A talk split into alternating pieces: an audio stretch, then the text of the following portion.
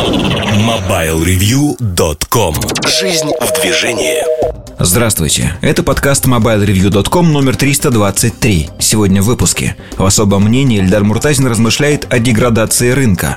Штучки Сергея Кузьмина посвящены, например, Sonos Play 5. В обзоре новинок – подделки. А в кухне сайта речь идет о журналистах. MobileReview.com Особое мнение Всем привет, с вами Эльдар Муртазин. Особое мнение хочу посвятить деградации, деградации рынка. Слово это прозвучало в одном из разговоров, когда я возвращался из Гонконга. Встретил старого товарища с 99 -го года. Не виделись. Он занимается электроникой, занимается автоэлектроникой. И, в общем-то, в этом качестве мы и знакомы.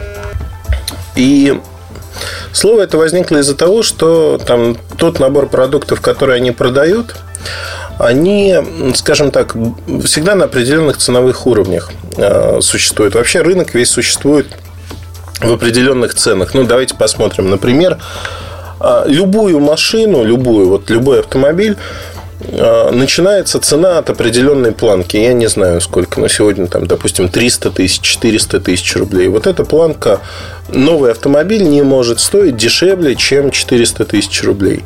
Соответственно, новый. Соответственно, если кто-то на рынке появляется с бюджетным автомобилем в новой ценовой нише, допустим, за 200 тысяч рублей, а, открываются новые возможности, потому что часть людей, которая раньше не имела возможности купить машину, появляется такая возможность.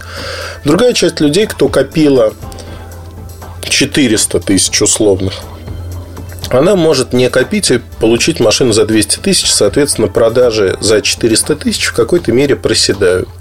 И, конечно же, тут надо смотреть на качество продукта и прочее, прочее, но производитель, который предлагает машину за 200 тысяч рублей, он зачастую лишен возможности реинвестировать деньги в развитие, потому что там все ужато. Там маржа на этом продукте не позволяет инвестировать деньги в разработку. А это очень важно. Важно с точки зрения того, что вы должны развиваться и предлагать новые продукты. Вообще, если посмотреть на крупные корпорации, на корпорации, которые сегодня создают электронику массово и поставили это на поток Samsung, Huawei, а, ZTE, другие компании, то у всех вот этот процент расходов на R&D, он огромен. Огромен с точки зрения того, что компания, которая, ну вот, например, у Huawei до 60% заработанных денег вкладываются в исследования и в разработки. R&D – это Research and Development, то есть до 60% всего, что заработала компания, реинвестируется в разработки. Потому что они понимают, вот мы остановимся, и все прекратится. Они не просто хотят стать крупной компанией, они хотят стать компанией, которая определяет рынок. Ну, становится такой же компанией, как Samsung, например. Для этого нужно действительно инвестировать очень много. Инвестировать в первую очередь в технологии, в то, чтобы быть держателями патентов, в то, чтобы разрабатывать новые технологии. И это становится а, принципиальной позицией. Но когда вы, а, когда мы говорим о компаниях не такого уровня, а компаниях поменьше, ну, например, компании, которые производят какую-то электронику на локальном уровне, и эта электроника пользуется спросом, меня сегодня рвут, честно говоря, звонками на части. При этом я, прилетев из Гонконга, понял, что я погрузился в другой мир. Вот сейчас такой перескок у вас в подкасте, потому что я отвлекся на звонок, к сожалению. Но давайте вернемся. А, идет деградация с точки зрения ценового уровня. Ценового уровня, когда у вас товар начинает продаваться очень дешево. То, что называют первой ценой, промо-ценой, если хотите. Когда вы выпускаете на рынок, неважно какую электронику, будь то планшет, будь то смартфон, будь то а, автомобильная система для развлечений, entertainment, infotainment система, а, у вас получается первая цена – то есть первая цена – это цена, в которой закладывается минимальная маржа для каждого участника этой сделки. Ну, возможно, не для каждого, но для продавца она минимальна. Потому что продавцы борются между за собой за то, чтобы дать вот ту самую низкую, самую низкую на рынке стоимость продукта. И получается так, что ужимаясь, вот этот процент, который можно потратить на R&D, на людей, на зарплаты, на улучшение продукта, это очень небольшие деньги очень небольшие деньги, и когда компания играет только в продукты с первой ценой, становится очень сложно улучшить эти продукты. Причем улучшить во всех характеристиках. Сделать лучше упаковку, сделать лучше инструкции, сделать лучше локализацию софта, а, сделать лучшую расширенную гарантию. Ну, то есть, перечислять факторы можно очень долго и подробно. Это действительно становится крайне сложно. Почему? Потому что на сегодняшний день, если у вас нет денег, вы не можете этого сделать. А в рамках того кризиса, который происходит во всем мире, и в России в том числе, в России, возможно, он ощущается даже на рынке электроники сильнее, чем пока в Европе, в Америке там он только-только начинается. Ну как, не только-только начинается, он не так развивается, скажем так, по разным сценариям. У нас наложились всякие политические ситуации, санкции тому подобные вещи. И, как следствие, низкие нефтяные цены тоже повлияли на оборот денежной массы внутри страны. Но если говорить коротко, итогом стало то, что в России сегодня количество покупателей сократилось, и многие компании стали играть в первую цену на продукт. Произошла деградация рынка. Деградация рынка с точки зрения ценовых вот этих ниш. Все пошло вниз. И в разговоре мы как раз-таки с моим приятелем обсуждали, что впервые за многие годы появились ценовые ниши, которых никогда не было. То есть товары стали продаваться, там, условно говоря, по 2-3 тысячи рублей, хотя раньше все это начиналось от 4 и выше. При этом обратите внимание, что это товары, которые если раньше 4000 рублей до кризиса это было ну, порядка 100 долларов, там, сегодня это уже, если мы говорим про 2000 рублей, это никакие не 100 долларов, это 30 долларов, ну, примерно, да, 30 с копейками. И получается, что на сегодняшний день это все не просто идет вниз куда-то, а история а, получается очень забавной. Идет а, деградация с точки зрения ценового сегмента и того, сколько компании получают. Это режим выживания.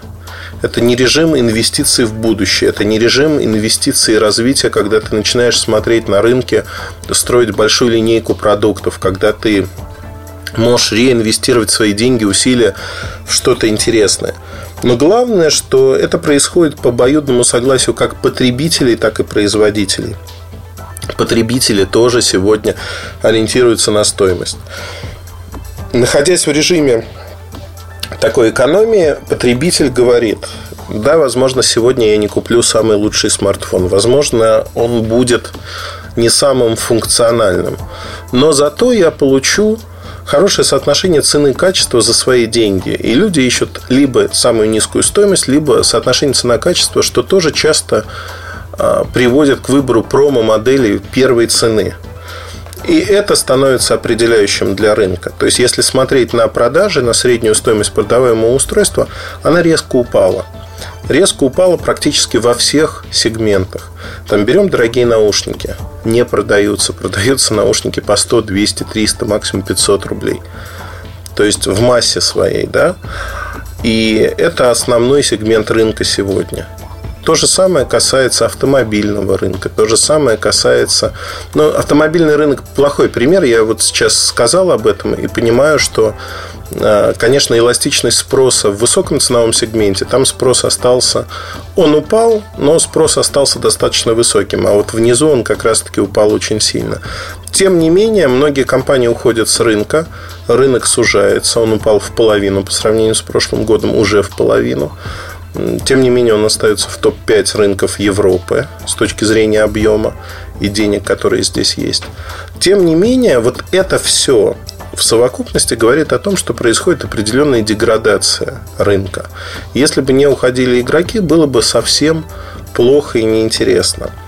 Как долго деградация рынка может продолжаться? Долго, бесконечно долго. И вы знаете, в истории есть примеры. Не в истории рынка электроники, он достаточно молодой. Наверное, в истории человечества есть примеры, когда десятилетия То есть э, вот эта рецессия, она длилась десятилетия. И мы, если берем последние там 100 лет, Великая депрессия в США, она не длилась десятилетия. Достаточно недолго она была. То есть 7-8 лет были проблемными, дальше пошло постепенное оживление с низких уровней.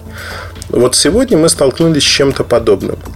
Чем-то подобным, когда надо привыкнуть к тому, что деградация цен, деградация продуктов будет продолжаться несколько лет. Возможно, полтора, два, три года. Но это полностью меняет картину мира, меняет то, как компании, которые сосредоточены только на российском рынке, это би-бренды, это компании, которые что-то разрабатывают, их немного, но они есть, им приходится менять полностью свое поведение полностью переначивать то, что они делают, как они делают. Ну, потому что время такое. По-другому не получится. Компании интернациональные, ну, точнее, международные корпорации, так как они опираются на весь мир, они могут не обращать внимания даже на ключевые рынки, такой как российский или рынок стран СНГ. Они продолжают инвестировать, потому что в других местах они получают, в общем-то, прибыль и компенсируют убытки здесь. Поэтому, когда мы размышляем о том времени, в котором мы живем, кстати говоря, опять был звонок, я уже не знаю, что с этим делать. А, когда мы размышляем о времени, о стратегии компаний, которые вот живут сегодня на рынке, как они делают. Международные компании могут опираться на весь мир, и это дает дополнительную устойчивость. Локальные компании не могут этого сделать. Это их слабое место в какой-то мере. У них есть свои сильные стороны, за счет чего они могут жить. Одним словом, надо смотреть на то, что происходит в мире и в России, и думать, думать о том, как устроен рынок, думать о том, как он работает. Это очень важно для понимания тех процессов, которые происходят. Почему первая цена стала сегодня настолько важный. Почему происходит деградация ценовых сегментов? Почему средняя цена продукта падает? Вот это все, если подумать об этом подробно, я наверняка напишу более подробно диванную аналитику, тщательно, где подберу факты, примеры, то получится, что, скажем так, деградация, она имеет как свои плюсы, так и минусы. Для покупателя, конечно, в какой-то мере это плюсы. Для рынка в целом это минус, потому что нет следующего толчка для следующей такой условной революции, появления более хороших, интересных продуктов. Все упирается в это. Не всегда такие продукты нужны, на самом деле. Некоторые продукты, вот их изобрели, они стали хорошими уже. И, в общем-то, меняется там не очень много из того, что может поменяться. На этом все. Удачи, хорошего настроения. С вами был Ильдар Буртазин. Пока. MobileReview.com